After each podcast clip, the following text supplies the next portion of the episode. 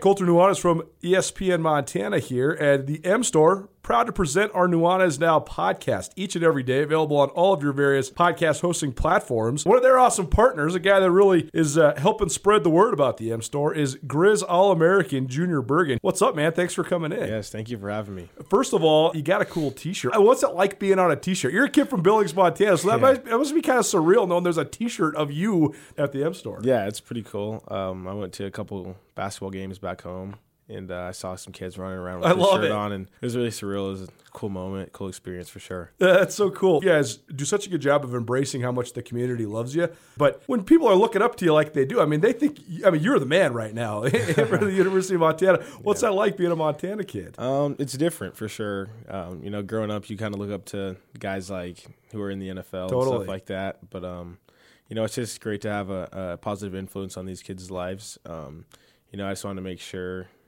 uh, I set the example and lead by example and give them someone to look up to. Go check out the M Store. They're located there at the corner of Higgins and Broadway here in the city of Missoula. And you can also visit anytime online, montanamstore.com. They have all the latest and greatest, a whole bunch of original Grizz gear. And of course, they have Junior Bergen t shirts. Junior Bergen, proud partner with the M Store, as well as us here at uh, ESPN Montana. Thanks for swinging by, man. Yes, sir. Thank you for having me. The M Store, where they're all Grizz all the time.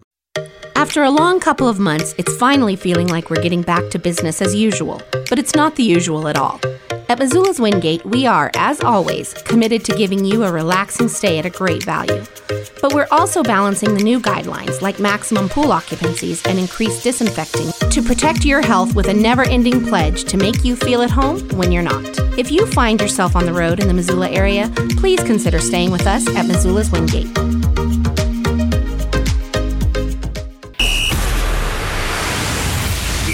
For Montana's only daily sports talk show, Nuanez Now. Watch the show statewide on SWX Montana Television. I like football.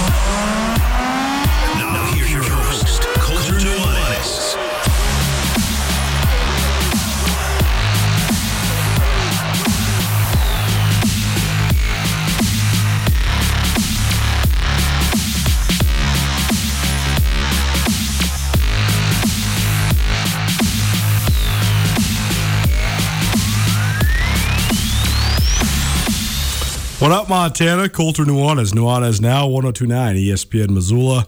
Maybe you're watching in statewide television, SWX Montana TV. It's your one stop shop for all things sports around the Treasure State each and every weekday from 4 to 6 right here on ESPN Missoula and SWX Montana TV. You want to find it anywhere else? YouTube, good option. N U A N E Z. Or you can go to 1029ESPN.com, click on the Listen Live tab, you'll find the stream. You want to be involved in the show? Call us, text us, any of that. 888 1029. That's 406 888 1029. All guests join us via the Rangitsch Brothers RV phone line. A lot to get to today. It's a Tuesday, so that means we have our annual Tuesday slate, our normal Tuesday slate.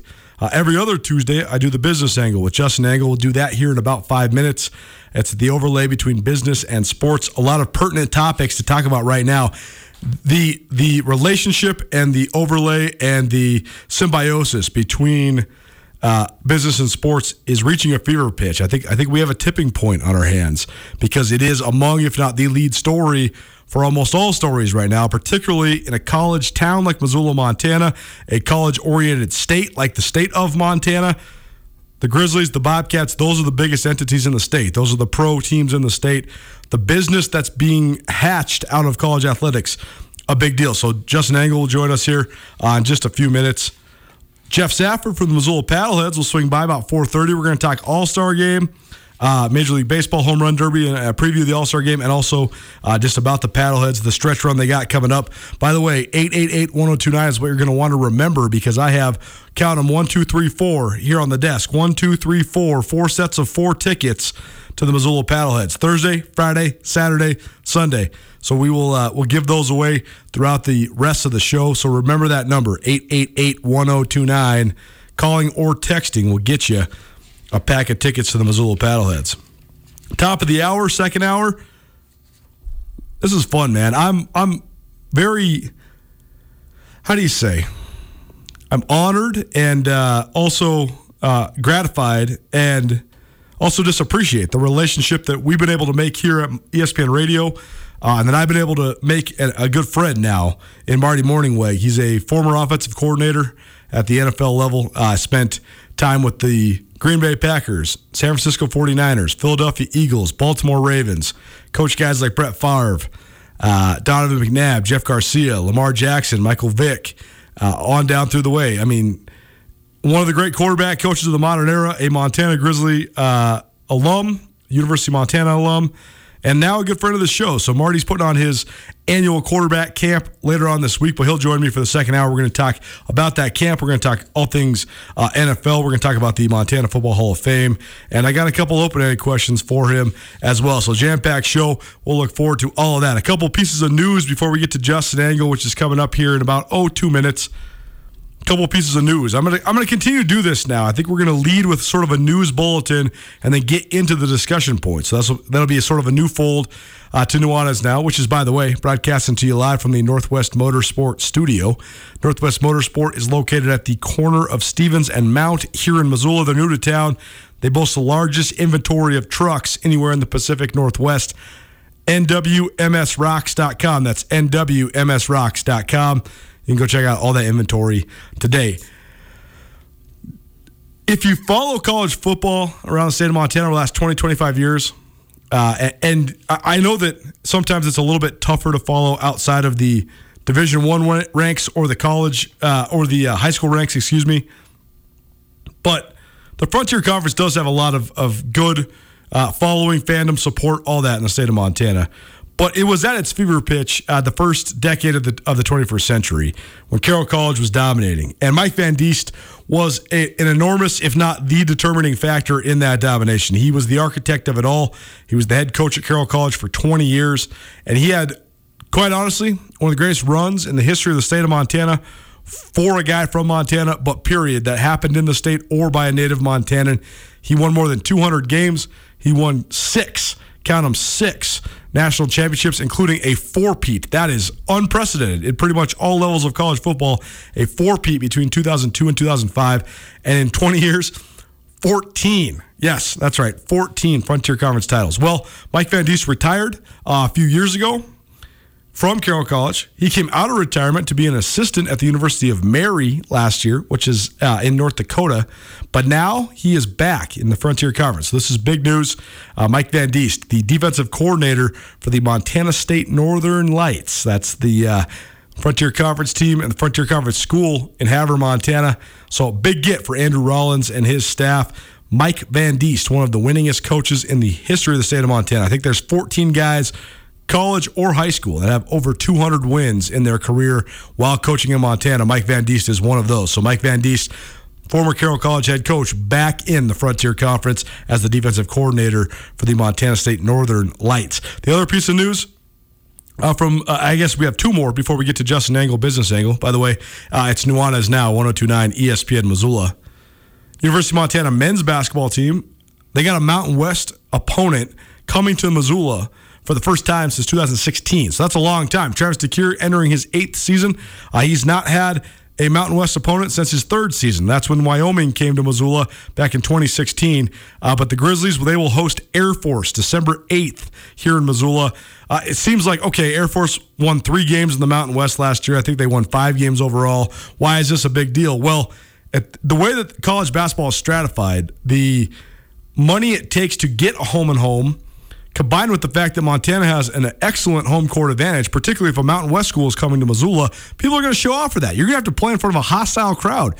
Why would you spend money or take limited money to do that if you're a Mountain West school? That's been the conundrum that Montana's faced. Boise State and Air Force and Wyoming, those schools, they used to be in Dahlberg Arena all the time.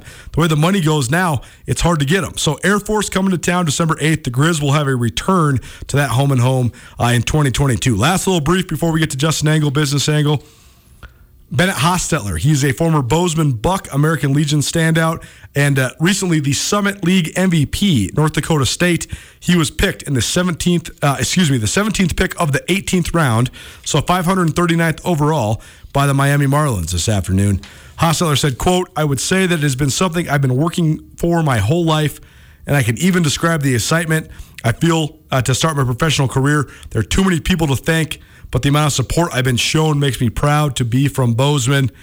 Uh, so very cool. A Montana kid drafted in the 17th round uh, by the Miami Marlins. Bennett Hostetler, a former Bozeman Buck, a former North Dakota State standout, heading to at least the uh, the minor leagues, let alone maybe to the show eventually someday.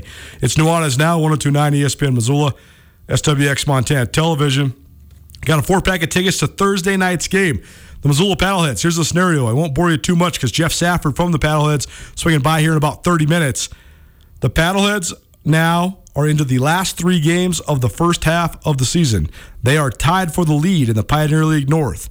So this team basically has a three game series against the Billings Mustangs, the Idaho Falls Chuckers. I'm not sure who they play, maybe Great Falls.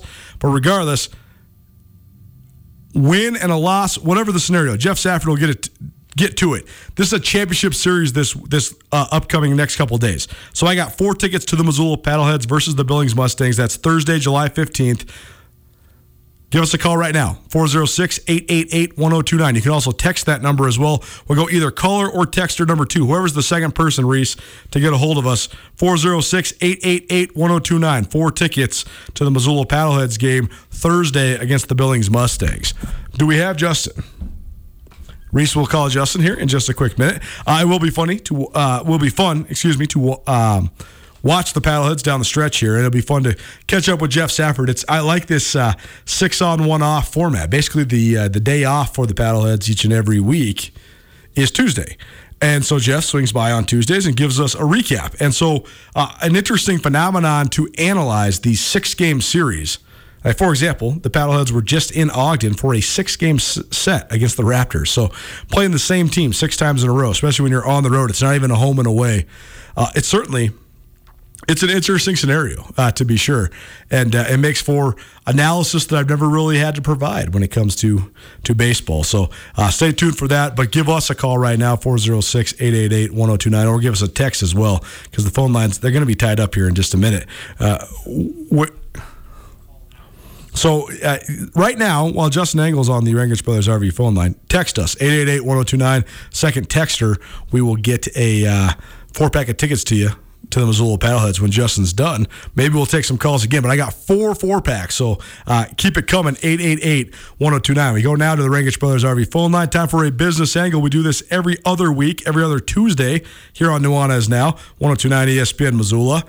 Justin Angle, he's a professor of business at the University of Montana Business School and one of the great contributors to this show. I always enjoy our conversations. Uh, very indicative that our conversations always go long because I just I can't stop ever picking Justin's brain. But Justin, thanks so much for being with us, my man. And how are you doing?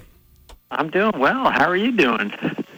I am doing better than I possibly could imagine. I'm so excited for football to be back in the fold. I know the smoke is kind of weighing on people's minds, but uh, man for somebody that's a sports junkie like me, I didn't realize how much it screwed with my head not having anything. And now, you know, tomorrow I'm going to the Paddleheads game, uh, not as a media guy, as like just a social member of this community. And I, am so excited. I'm so excited for that. I'm so excited for football. Uh, so it, it's good to be sort of at least returning uh, to some sense of, of what we knew uh, before this long term pandemic it's all happening and it and it feels really good. You know, it's funny you mentioned the smoke. I am uh, currently visiting family in New Hampshire, and we are experiencing essentially the opposite of Missoula weather. I think it rained an inch today at my folks' place, and it's foggy and dreary, and um, you know, it's a little bit of a bummer, but it feels like a fairly nice uh, trade for Missoula smoke right now. One of the places in the country, I've been a lot of places in America, but uh, the the northeast of, of New England, uh, New Hampshire, Vermont, the, those uh, areas. I have no comprehension of that. So sell me on it. Give me your 30 second sell. What do I need to see if I go to New Hampshire, Vermont? Because I know a fair amount of people from that neck of the woods. Oh man, well, you know, you got to see the history. So go to Boston, check out, you know, the, the USS Constitution, check out Salem, where the witch trials were.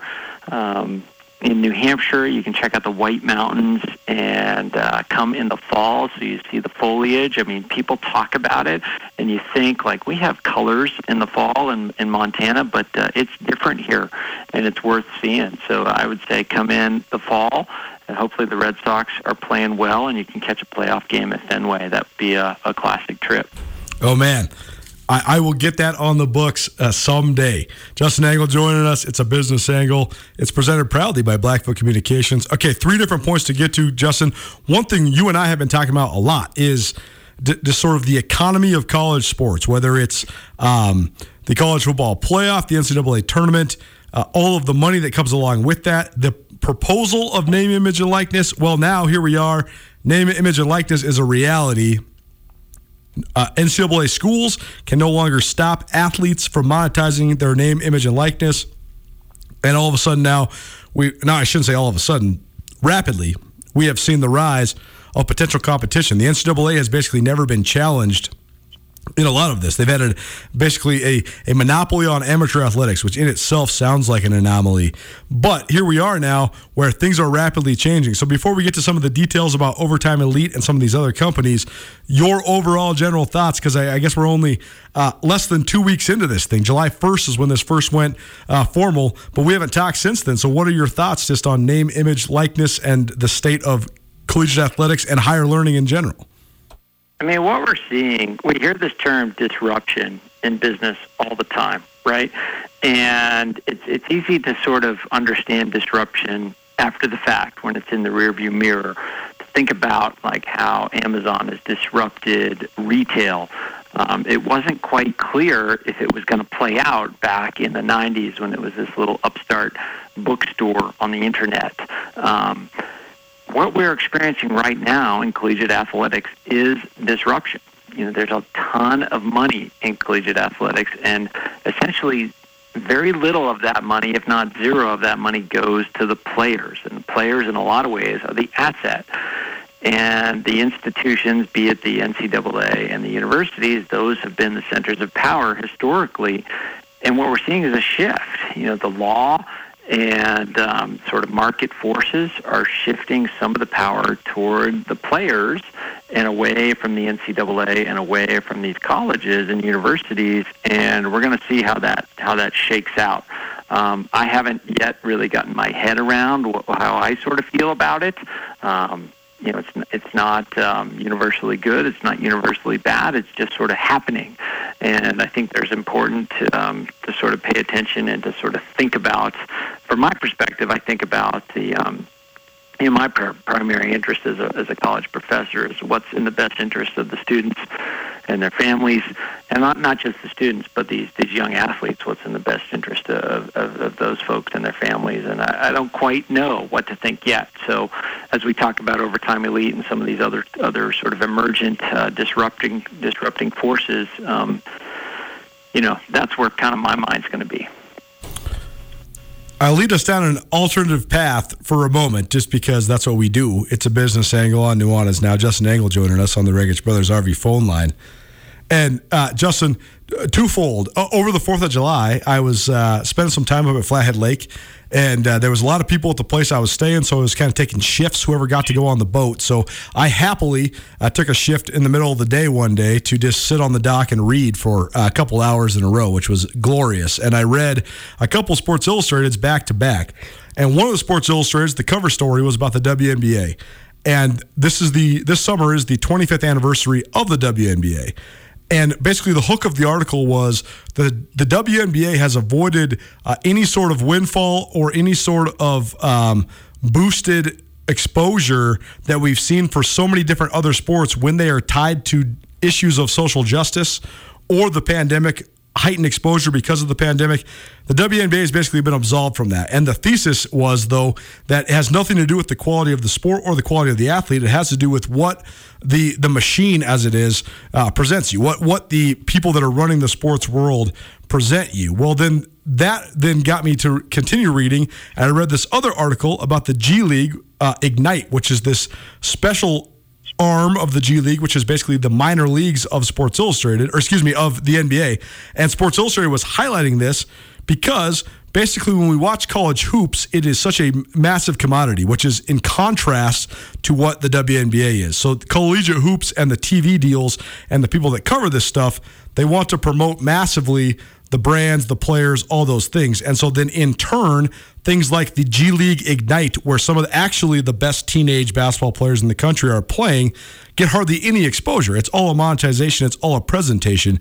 And that's basically been the downfall of the WNBA. So that whole thing is to widely say that even though we're about to reach this new horizon where there are different levels of competition, exposure, all that stuff the NCAA's brand is still so powerful. The way that the NCAA tournament and college football still dictate so many of the storylines across college sports, uh, it's an interesting one. Interesting one. But you talk about disruptors. So tell us about overtime elite and what that could possibly then mean, because it seems as if this is just the first of what could be many arms of competition when it comes to those dollars, whether it's TV dollars, marketing dollars for schools, or whatever in between. I mean, ultimately, the way to kind of look at this marketplace is to consider the NBA and the NBA teams as sort of the top of the food chain, right? They kind of set the market for talent in these players. And so, from the player's perspective, it's like, what is my best way to make it to the market in the strongest position? What is the best way to monetize my talent? And so what we're seeing is, you know, students can, or, you know, players can choose to go to a big time college program you know, and, and, and develop as a player to get great exposure through the TV deals. Like if you're a basketball player at Duke or Kentucky or any of these big programs, I mean, you're going to be on TV a lot. You're going to be exposed to scouts. You're going to be exposed to, you know, NBA coaches. You're going to get great coaching from your big program um, coaches, like the Mike Krzyzewskis of the world and the Caliparis of the world, et cetera. So you've got kind of a, a system that's designed not only to win basketball games, but to sort of expose you and to give you upward mobility. But what we're seeing, and you mentioned the G League Ignite and Overtime Elite is now another player, is that these leagues are coming in and saying, hey, you know, high school basketball players, instead of going to college, go directly to our kind of developmental professional league, earn a salary right away. I mean, this kid, Jalen Lewis, um, just signed, he's 16 years old, he just signed a million dollar deal and he said no to the likes of Duke and Kentucky in order to play in this overtime elite league. And so the question to me is like, how much? Uh, you know, ultimately these leagues only work well, they work in two ways. The first way is if they can capture viewers, right? If they can sell the content so that guys like you and me buy subscriptions, get them on cable, whatever, watch these things, pay for ad revenue, all of that stuff. If they can monetize the content, they'll be able to make the money it takes to pay the players and to pay the players higher salaries and to make the offer more enticing than going to college. The other way, and you mentioned that the Ignite League is, is backed by the NBA. The other way is if the NBA says, hey, you know, we want to develop our own kind of talent development pipeline, much like the minor leagues in baseball. And whether that's owned by the NBA or if these NBA franchises start developing their own teams within those leagues, it'll be interesting to see how the athletes kind of decide and ultimately, you know, it's it's what's you've got to sort of figure out like what is the best path toward monetization. You know, if I'm a high school, if I'm a top ten high school uh, basketball player, is it better for me to go to Duke and to get that exposure, to get that great coaching, to get that kind of nurturing system, or is it better for me to go right to a competitive salaried um, spot where I can monetize my ability and the sort of direct, the sort of explicit goal is to prepare me for the next level of basketball. Um, it'll be interesting to see how it how it plays out. I'm still I'm not ready to sort of sound the death knell for the NCAA, the NCAA tournament, and college basketball in general. But these disruptive forces are certainly interesting and something to pay attention to. No question. Justin Angle joining us here on Nuanez now. It's a business angle he is a professor of business at the University of Montana Business School. And uh, we do this every other week, presented by Blackfoot Communications, the overlay between business and sports. I'm Colter Nuanez. It's 1029 ESPN Missoula. And Justin, uh, there's so much there, but I think that yeah. to, to, to, if you're selling a kid on Planet Cameron Indoor Arena against for Duke against North Carolina, the experience is priceless. I mean, that, that is worth more than anything you could possibly give a kid monetarily. But I also think that so often the reason guys go awry, especially when they're one and done players and the that go from schools like Duke and North Carolina directly to the NBA, is they don't get any sort of the learning experience of what it's like to be on the road for, for, seven games in nine days or be living out of a suitcase flying on charter flights all the time or what it's like to be an nba player where you have all of these different demands but you also don't have class and the structure and these coaches breathing down your necks. You're on your own. So I think that from a professional development standpoint and a pure financial benefit standpoint, going the way of becoming a minor league professional is absolutely the way to go. But what is that experience of playing in the Duke North Carolina game worth? A lot of kids might choose that as well. So I do think that you're right. It's going to be a push and pull for quite some time. Yeah, I think ultimately too, it's a numbers game. Like how many prospects are out there, like the Jalen Lewises of the world, that could, you know, demand a salary right out of college, such that you, you have enough players that you can actually build a reasonably strong league with reasonable teams that people are going to want to watch, or are you're just going to have like a set of high school superstars sort of mixed in with journeyman professionals that can't make an NBA roster. And if that's the case, it, it just kind of presents presents like this really mixed dynamic. Um, and then the other thing too is like, you know, for these families and these young kids, you know, I mean, I, I can't help but sort of come back to my role as an educator. Like, you know, I think universities, and there's plenty of flaws with college athletics, and we've talked about those flaws, and I'm not trying to pump up that system uh, in any way. But at the same time, I do think, like, at our core, our mission is that we do education and we do, you know, development of human capital. We do that well. And, you know, I, I, I'd like to think that there's a lot of upside to coming to a university. I mean, I think a lot of folks sort of say like, "Oh yeah, you know, you got to come to get the education," and the, there's a purity to that argument that I think is a little naive, particularly for these one and done kids at the big schools. But at the same time, like there is a system in place to help develop um, young people, and um, you know, we'll sort of see what these what these other alternative pathways can do. If they're not developing the whole person, is that whole person prepared for the demands of uh, of the NBA and beyond? Because it's not just like being prepared to play; being prepared to deal with uh, all the responsibilities, all the sort of financial implications of having all this money at a young age. I mean, there's a lot going on in, in the life of a young NBA player, and it takes preparation on multiple dimensions. And, and maybe these professional leagues can do that. Um, and, and colleges certainly don't do it perfectly. I'm not, I'm not saying suggesting that, but um, it will be interesting to see what, what young kids and families decide is the best pathway for them. Just Angle joining us. It's a business angle here on Nuanez Now. I'm Colter Nuanez. This is proudly presented by Blackfoot Communications. And one last thought on this, Justin, before we get to the Major League Baseball All Star game, which will take place tonight. Um, that's the craziest part about basketball that sets it apart from any other sport though is the majority of guys that will become great superstars are prodigies and they are uh, what you think they might be when they're 18 or 19 years old. Like i did this when nba players or excuse me when high school players were eligible for the nba draft from 1995 until about 2006 2007 i think there was something like 50 or 60 guys drafted from high school.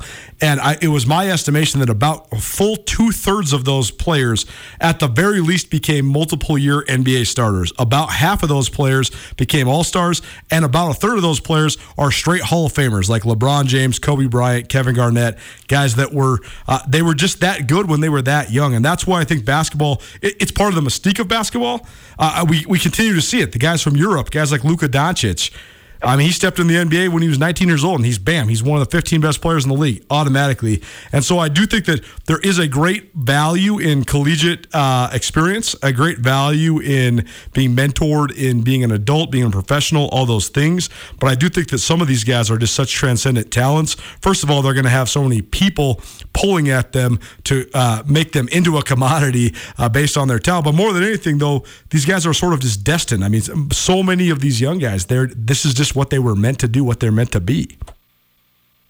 So those guys need a development league. You know, right? It, uh, it does seem like they do. They can sort of step in on day one, and so for the guys that do need a development league, are there enough of them to um, to, to sort of have a sustainable product? You know, I don't know. I'm a little skeptical that there'll be enough bodies there, and with multiple leagues, it, it makes it even more tough. No question. Let's talk MLB All Star Game. Shohei Ohtani is taking baseball by storm. I say that because it's not taking the sporting world by storm. It's getting a little bit of pub, but not nearly the pub I think it deserves. Conor McGregor's broken left ankle is getting way more publicity than Shohei Ohtani. Uh, there's a lot of different things that are getting way more publicity. Uh, so, Justin, where are we at though? Because Shohei Ohtani competed in the home run derby last night. Uh, he didn't I, I should say didn't live up to expectations. He was the number one seed. He didn't advance, uh, but still a good spectacle. And now tonight in the All Star game, he will start on the mound as a pitcher and also hit leadoff for the American League. It seems to me that this is the golden goose for Major League Baseball. So if he can't be the guy that brings Major League Baseball into the true uh, center of the sports conversation, I don't really know who might. Yeah, I mean, you're framing that as like this, this, this you know, Major League Baseball is in this moment where it's it's having a hard time gaining traction, and I think you're right. I mean, the league has sort of struggled. I think it struggled throughout COVID. The schedule was sort of all over the place. You didn't really know what was going on. I think such a long schedule um, put these teams at such risk of disruption over the course of COVID. And, you know, that we're coming out of it, I people are sort of trying to pay attention again. And, um, you know, particularly the NBA running into the summer, uh, it's sort of a hard time to kind of pay attention to, to baseball. The fact that the NBA finals are overlapping with the All Star game is, is, is weird as well. I mean, the All Star game sort of used to just have like center stage all by itself and not be competing with any other um, any other sort of athletic property. And this guy Ohtani, I mean, gosh, uh, leadoff hitter and starting pitcher.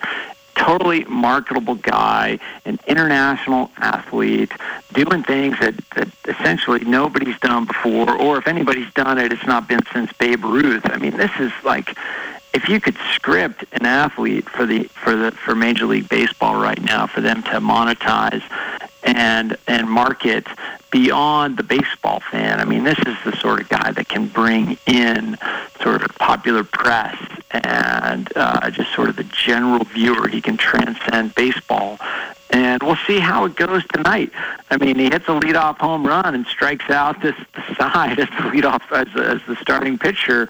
I mean, that's the stuff of um, of, of legend. I mean, we're going to see 30 for 30s made about this guy um, down the road, and so we'll see how it, it, it could captivate the imagination of, of the country, and it would be cool to see that happen because it's it's an interesting story, and I think the dimensions of uh, you know a, a, a Japanese player right now at this moment in the country gaining uh, such attention could be could be really good for baseball. Could be really good for our country. We'll see.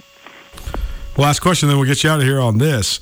Uh, uh that's an interesting fold because we've seen uh, a lot of uh, disruption and strife when it comes to anti-Asian violence in this country, but also though the Asian markets and the, the progression of particularly China, Japan, and uh, surrounding countries uh, into sort of being a, a not just part of, but a massive uh, influence in uh, pop culture and the the the uh, global economy as we know it. We've seen this with the NBA, particularly. I mean, some of these NBA guys, their biggest star, th- their biggest level of exposure, I should say, is in places like China. I mean, it, that's why the trading card industry is taken off because in China, the Luka Doncic cards and the LeBron James cards are worth 10 times as much as they are in America because of the novelty, because of the heroism that they, they bestow upon these guys. So it seems like with Ohtani uh, and his background, his place of origin, this is a great opportunity for Major League Baseball to uh, become more of an international sport. So just tell us about that element of this just from a business standpoint. Well, from a business standpoint, I mean, these leagues are constantly trying to think of how do we expand into new markets, you know, and that's why, you know, a couple of years back, the uh, I think it was the owner of the Houston Rockets tweeting some sort of anti-Chinese thing. I don't remember the whole story, but that's why it was such a threat to the NBA because the NBA was trying to push into the Chinese market. And you know, at this stage, these these leagues are so large, and they perhaps are saturated in terms of the number of viewers and fans they have in the United States. They have to grow and to expand into new markets. I mean, that's the way this market-based system works. If you're not growing, you're failing. And so for Major League Baseball, maybe they're at saturation in the domestic market and they need to expand elsewhere and they're bringing in international players like Ohtani. So it's natural to, to um, expand market and viewership into the Asian countries and Ohtani is a great vehicle for them to do that.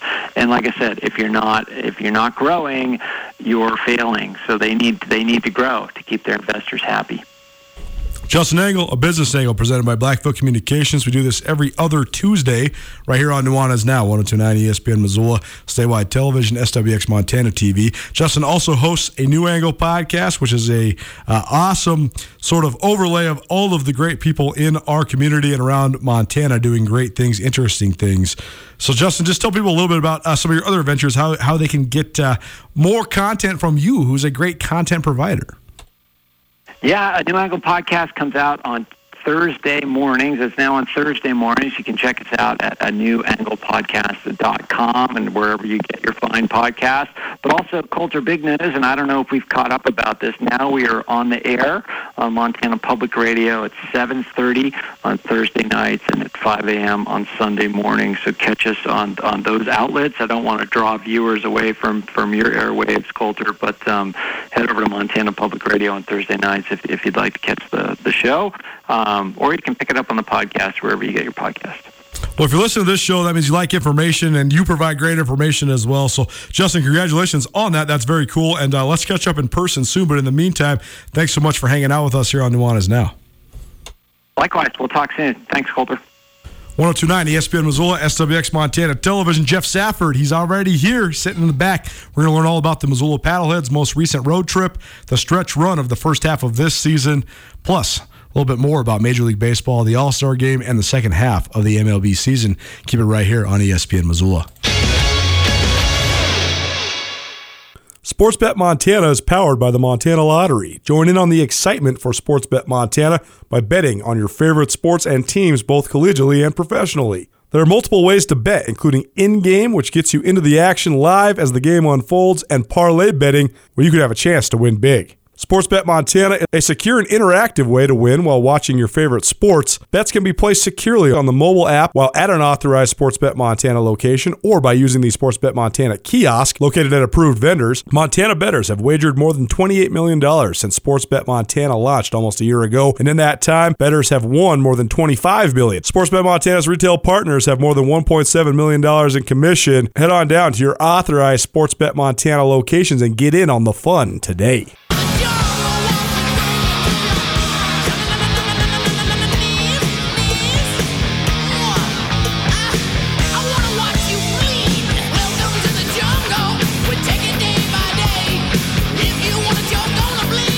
Axl Rose slash and yours truly, August 13th. I will not be performing with these guys, but we are having a big blowout party. Missoula Broadcasting Company hoping hosting a great uh, pre-show party. First concert at Washington Grizzly Stadium in quite some time. So Guns N' Roses here in Missoula, August 13th.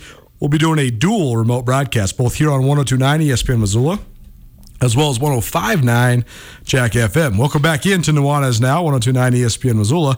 And uh, maybe you're watching in statewide television, SWX Montana TV. My good buddy Geoff Safford, voice of the Missoula Paddleheads, joining me, Colter Nuanez, here on the radio today. Before we get to the Paddleheads and the All Star weekend, Geoff, uh, you spent a lot of time on the Highline, so you actually your ears perked up when you heard the news of Mike Van Diest. I know you're uh, relatively new to Montana, so uh, maybe you don't have the the history with Mike Van Diest, but the fact that a coach who once upon a time won 14 Frontier Conference championships, six national titles, and more than 200 games, one of the great coaches in the history of the state of Montana, is now going to the Montana State Northern Lights as the defensive coordinator. That got your attention a little bit. Yeah, it definitely did. It come, came as a huge surprise. Obviously, if you've been following the Frontier Conference and football in general, you know that MSU Northern has struggled mightily. I mean, they did not have they didn't have a program for a little while. Then they brought the program back, and they've been trying to revive it. It's going, but yeah, you're right. They've struggled uh, pretty much across the board for like the last 15 years. Yeah, and I I can't remember exactly what the losing streak is in the Frontier Conference, but it's going back multiple years, and they, in theory, this season could break, I believe, the all time losing record in the Frontier Conference, which isn't something you want to shoot for. But obviously, if you're Northern, they just built a brand new football stadium on the campus up there in Havre on the High Line. They had kind of their first game on campus, one of the first, I think they played four games in their spring schedule this past year, and they lost all of them. But you got to think if you're Havre in the High Line that you're bringing in this top name coach, how are you going to bring in top recruits? You know, what's going to bring people up there to Havre? You know, you got to understand that they're way up there. You know, Great Falls, the closest city, is about two hours away, and there's nothing else up there. So, what's going to draw a player to Havre? A good coach like that could do it. No question. The one time in the last uh, two decades that MSU Northern had it going a little bit was when Mark Sampson was there, and then Mark Sampson, Kyle Sampson, they both sort of matriculated then into the high school, back into the high school ranks in uh, the state of Montana. So, uh, very fascinating. I, I, was once upon a time honored to be recruited by Coach Van Diest. I did not go to Carroll College. I ended up going to University of Montana to pursue my journalism uh, aspirations. But Mike Van Diest is one of the greats in the history of the state of Montana. His run at Carroll College unprecedented. So certainly, uh, even though you could say it's just NAI, it's just the Frontier Conference, it's not. That's a big deal in the state of Montana. So we'll continue to uh, track that. We'll see how much influence Coach Van Diest can have. Geoff Safford in studio with me, Colter Nuanez. The Paddleheads back from a six game road trip. They're back at home for the next six days starting tomorrow. I got tickets for you starting on Thursday. So if you want a four pack of tickets to Thursday's game against the Billings Mustangs, Missoula Paddleheads, first pitch, 7.05 p.m., Give me a call or shoot me a text right now, 406 888 1029. That's 406 888 1029. Geoff, just give us a synopsis of what uh, you saw down in Ogden because basically what transpired now has set up what should be a pretty thrilling end to the first half of this Pioneer League season. Yeah, definitely should be looking at the standings first of all to kind of set the stage. There's three games left of the first half in the Pioneer League season. And the winner of the first half wins the first half pennant, and that ensures that you then host a playoff game come the end of the season. And Missoula is tied with the Idaho Falls Chuckers atop the standings with three games left. Idaho Falls does have the tiebreaker due to head to head record. But the Chuckers will be playing against the Ogden Raptors, a team the Paddleheads just saw. Very good ball club at home. So the Paddleheads will then come home host Billings Mustangs, a team they've had great success against. They've won five of six so far against Billings this season. So they're looking to pretend protect their home fields, win all three games the first half, and hopefully have a shot at that first half pennant. That's kind of what we're looking at the two half format, which is one of the only familiar things about this uh, return of minor league baseball in Missoula. There's so much, so much that's been different, whether it was the name, the mascot, the logo, um, sort of the structure of the league, the structure of the schedule, the structure of the roster. It's all been different, which has been fun to learn about. And I think that Missoula uh, as a whole and around the state of Montana, people are enjoying this new independent format, but particularly the Paddleheads because they are certainly the most successful of Montana's Pioneer League baseball teams. Uh, but this first and second half format with the North and the South is one of the the remaining familiar things. And one thing I used to always get frustrated with following the the formerly Missoula Osprey was that if and when the Osprey won the first half title, because they were affiliated directly with the major league team, the second half then became fully about development. It was almost always a priority, but then it became the priority, the only priority. Because if the Osprey knew that they already had a postseason bids sewed up. Now all of a sudden you're playing everybody all the time. You're putting guys in the hardest situations you can get them in, and they sometimes would win the first half and then not win a lot of games in the second half, but it was okay because then they'd be in the postseason. But it made for just the, the day-to-day of the actual baseball uh, viewing experience somewhat lackluster. If you knew what was going on, it was fun, but just for the common fan that wants to see teams win, a little bit different. So it seems like this, though, uh, even if the Paddleheads do take care of business here in the first half, they're going to continue to try to roll, and it seems like uh, this is a team that's very intent on winning right now, uh, just across the board. Absolutely, and you might see you know, pitchers get a little bit more rest for a few weeks after the end of the first half. But make no mistake, they understand that teams are improving. It's not going to just be they're going to be able to line up and beat everyone. I mean, we've seen the Great Falls Voyagers play better baseball, the Billings Mustangs. There are a few familiar faces that we'll see this week at Allegiance Field at Ogren Park. Greg, Greg Elder, a left handed pitcher who was once a paddlehead, He's on the Mustangs. Tristan Carranza, of course, was an Osprey. Had a good start to the season here with Missoula. He's now with the Billings Mustangs. So pretty improved club in that respect. And you got to think, looking back at the old the rivalry, so to speak, between Billings and Missoula, that Billings is coming in here. They've got nothing to lose. They would love to play spoiler. That's what I would think. Absolutely, and and there is uh, some.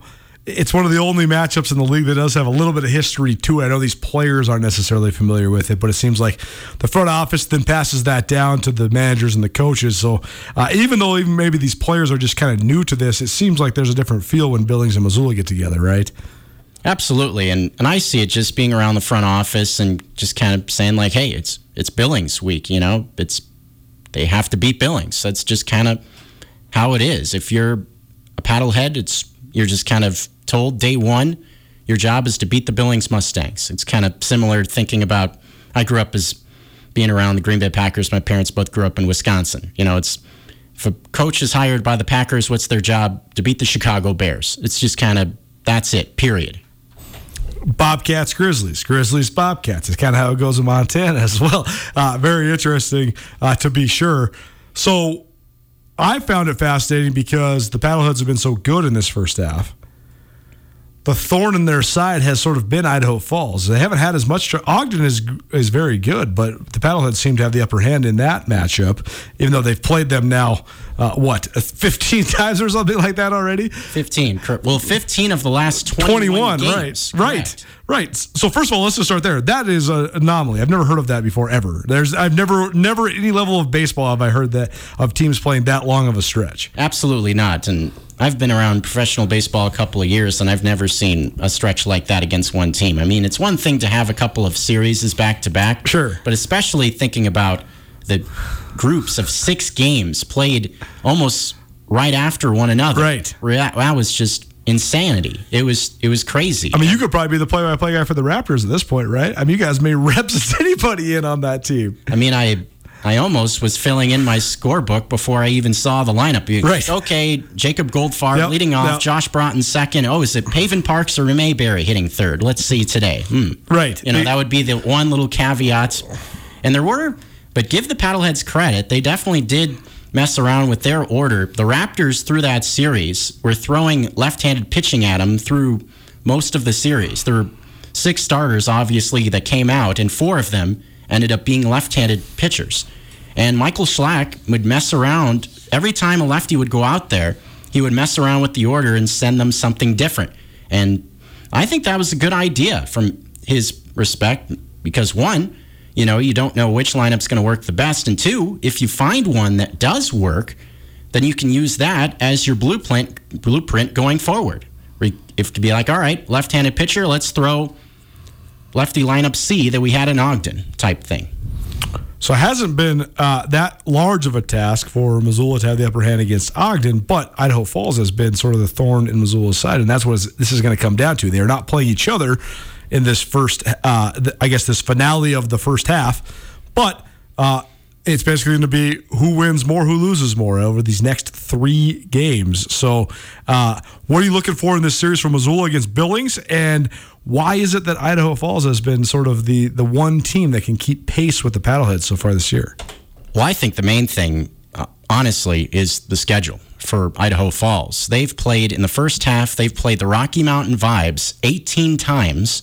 So similar to how the Paddleheads have played the Raptors a ton, except the Vibes are not a very good team at all. They've only won nine games all season long. They have the worst record in the Pioneer League, and the Chuckers have won 17 of 18 against the Rocky Mountain Vibes, and they've just pummeled them. I mean, they had instances where they're putting 20 runs, 18 runs in on a regular basis, and that's just so you look at that. It's obviously a huge advantage for the Chuckers when Missoula has been playing Ogden, the best team in the South. They played the Chuckers a good amount. I believe it was nine games in the first half. So you look at that, 15 and nine. That's a large portion of your schedule against teams that are over 500. And Missoula, for the most part, has had the better of them. Yes, they did finish with a record below, just below 500 against the Chuckers, but even that has a bit of an asterisk.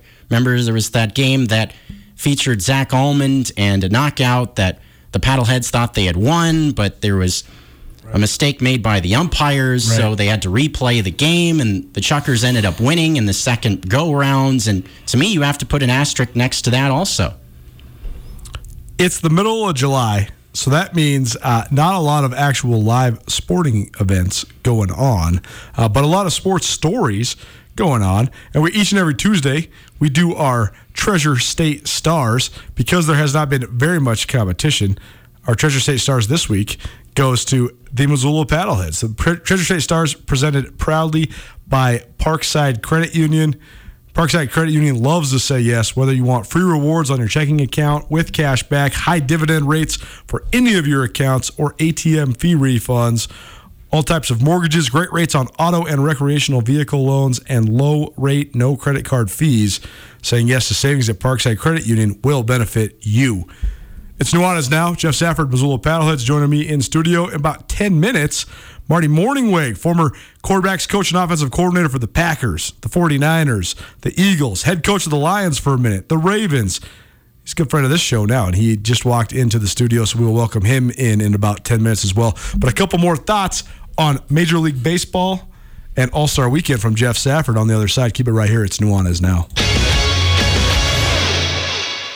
Blackfoot Communications is actively supporting the communities we serve across Montana and Idaho. We are installing hundreds of miles of fiber in our service territories, increasing the broadband experience in our rural communities. We are delivering remote workforce solutions for our business communities. We are creating new, innovative solutions for our local entrepreneurs and enterprise organizations. Learn how your company can benefit. Call today at 541 5000 or go to blackfootbusiness.com. Blackfoot Communications. Connect to more.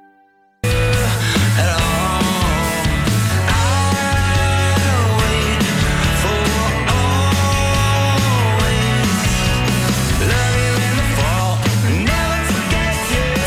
best part about baseball is stats.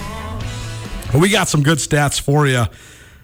Talking about the uh, Major League Baseball Home Run Derby and the Major League Baseball All Star break and the second half of the MLB season.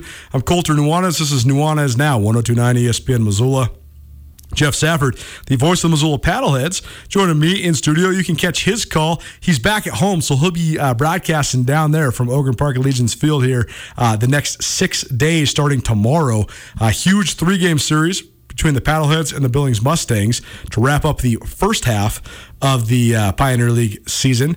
And uh, but a six game stand for the Paddleheads. If you want tickets, I already gave away uh, Thursday and Friday, but I got Saturday tickets 406 888 1029. That's 406 888 1029. You want to go to Saturday's Missoula Paddleheads game, give us a call, shoot us a text, and we'll get you all set up. This is an interesting deal. Geoff. First of all, I'm going to start with a broad question before I give you this Pete Alonso stat. By the way, Pete Alonso, the uh, champion of the home run derby for a second consecutive year. I love that he's building his uh, sort of brand as the home run derby champion. His personality is so fitted to it. This is the thing that drives me crazy about MLB. They should be pumping this guy all the way because he's a great character. He's a great home run hitter, all that. But before we get there, what is your current opinion of the way that the home run derby is operated? Because they've been sort of searching for the sweet spot for quite some time here. They have this new bracket format, all these things. But what do you think of the home run derby right now?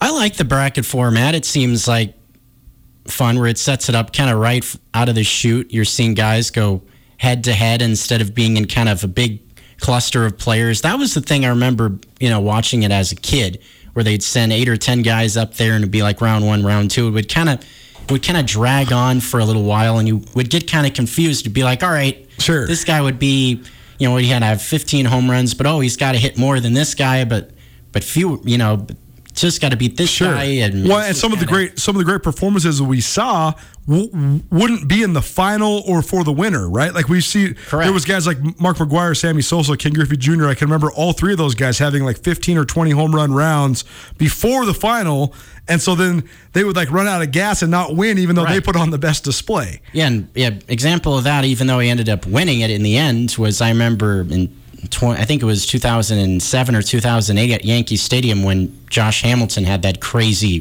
performance. Oh, yes, right. That Like was so 20 good. something plus home runs, and and that wasn't in the last round. I think he ended up winning the Derby in in the end. But but yeah, you're you're absolutely right. Where he guy would go out and just have this crazy round, then would end up losing in the end. Where where now at least you got two guys going mano a mano, and it's not too many rounds. And I like that it's not too many batters either. I Right. I like that it's fewer guys up there swinging because then it doesn't drag out too long, and each batter feels more exciting when they're in there swinging the bat.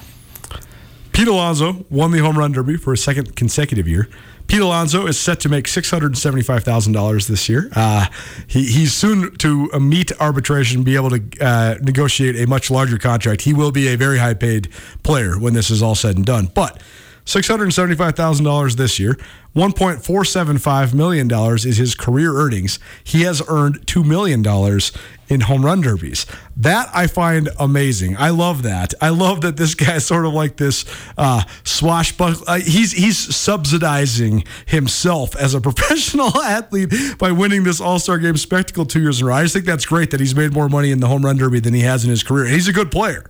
Oh, absolutely. I mean, you think of him as one of the top power guys in Major League Baseball, and considering he's had a lot of success in these home run derbies, you know, if he's ever has a little time off and, you know, if he wanted to help out the Missoula Paddleheads in a knockout game, that would also be a big help. But, you know, just maybe a little plug there. But How crazy would that be?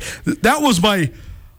I've been very pleasantly surprised. Uh, it's it's sort of my job to analyze and, and have a critical eye towards everything. And uh, I didn't know what I was going to think of uh, the Missoula Paddleheads and the transition to the independent league.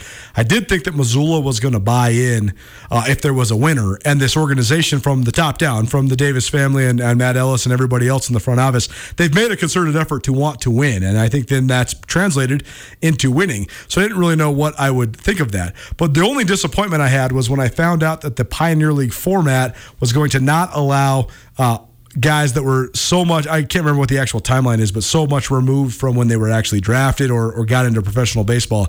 Because I was totally hoping and praying that we would see like a return tour of, you know, Prince Fielder coming through the, the Pioneer League or, you know, so, somebody out of rehab or maybe Pete Alonso just decides to take a couple days off or he comes on an IR stint and, and comes and does a knockout stage. You know, I, I was just hoping that maybe we could see uh, somebody on their uh, the, the the twilight years of their careers come through here. But uh, that's that's not the case. But it would be fun if if uh, if somehow the Paddleheads could employ Pete Alonso as a uh, celebrity home run hitter in these knockout games. Oh, without a doubt. And that's the type of thing that's definitely taken place in independent baseball before. We've seen guys like Bartolo Colon Right. or Kevin Millar. Oh, Rickey Henderson was playing. He was stealing bases when he was like 45 years old, right? or I even I've seen um, when I in my time in the Pacific Association, they brought in Jose Canseco multiple Right. times, and Jose Canseco played for both the Pittsburgh Diamonds Uh-huh. and not Pittsburgh like Pennsylvania, Pittsburgh, California, east of Oakland,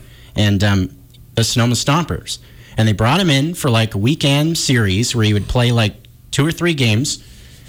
And he would show up about an hour, hour and a half before game time in uniform with with his bats and entourage and the whole thing. And they'd put him in the lineup in the DH spot, and it would be Jose Canseco, number 33, batting in the cleanup hole. You know, and he would get two or three at bats, and and he wasn't bad. Like he would Of go course against not. guys that, you know, he'd go against guys that are half or less of his Sure. age. You know, and and he took a couple of guys deep. I saw him hit a ball that I don't think has landed yet. That went over the top of or Arnold Field is in um, Sonoma. It's kind of a multi-purpose facility where it's also used for football. You know, it's, so it's like the the grandstands for football are in like left center field. Yep. And Canseco hit a ball completely over the top of the grandstands. Just got a fastball like right over the plate and just see ya.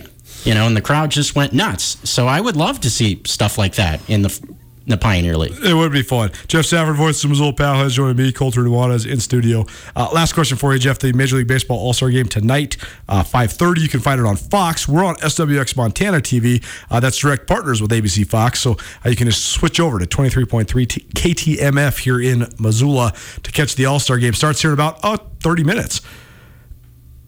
Shohei Ohtani is the story of baseball right now. I'm confused why he's not more of a story on the national stage. Uh, it's getting a little bit of national exposure. It is getting a decent amount of national exposure. There is the Olympics, the NBA Finals, but I just think it should be a much bigger story that we have a guy that competed in the home run derby last night that's going to hit leadoff for the American League and be the starting pitcher on the mound.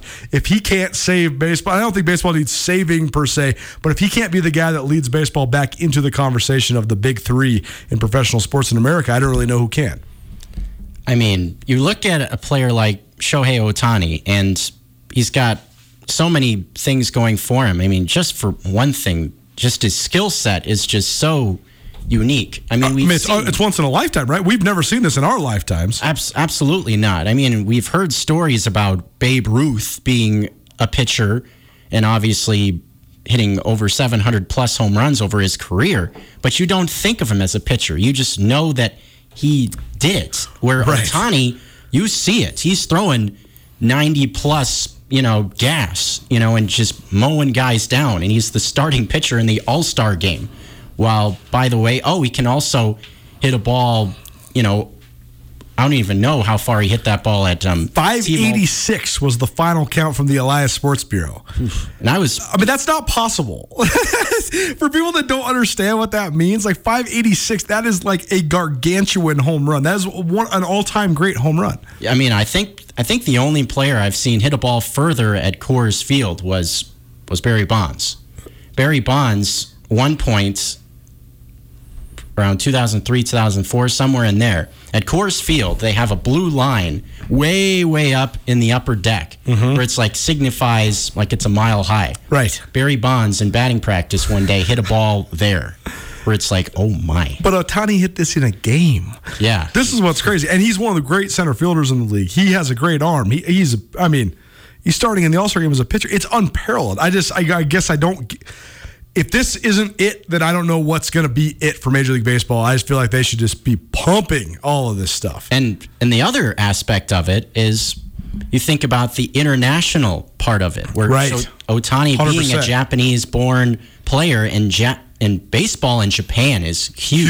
Huge. Like the, Yep. the Japanese professional league is very very good baseball, and there's been numerous guys like Jonny Gomes comes to mind immediately who have gone over there and played, and then come back to the states and played in the big leagues. Like it's very good baseball over there, and people love baseball. So if you can push Ohtani similarly to like how Ichiro was back in the day with the Mariners, like you could bring in that audience in as well. And that's going to bring even just more eyeballs to baseball in general. And if you don't push it, then I don't really understand. And another guy I feel like doesn't get pushed enough also is one of his teammates, Mike Trout. I mean, he's sure. been he's been doing all these crazy things defensively, all these highlight catches, and he hits well over 300. I mean, he's just this five tool player that's so unique, and nobody's talking about him. It's crazy. It's just, I don't know. It's just weird.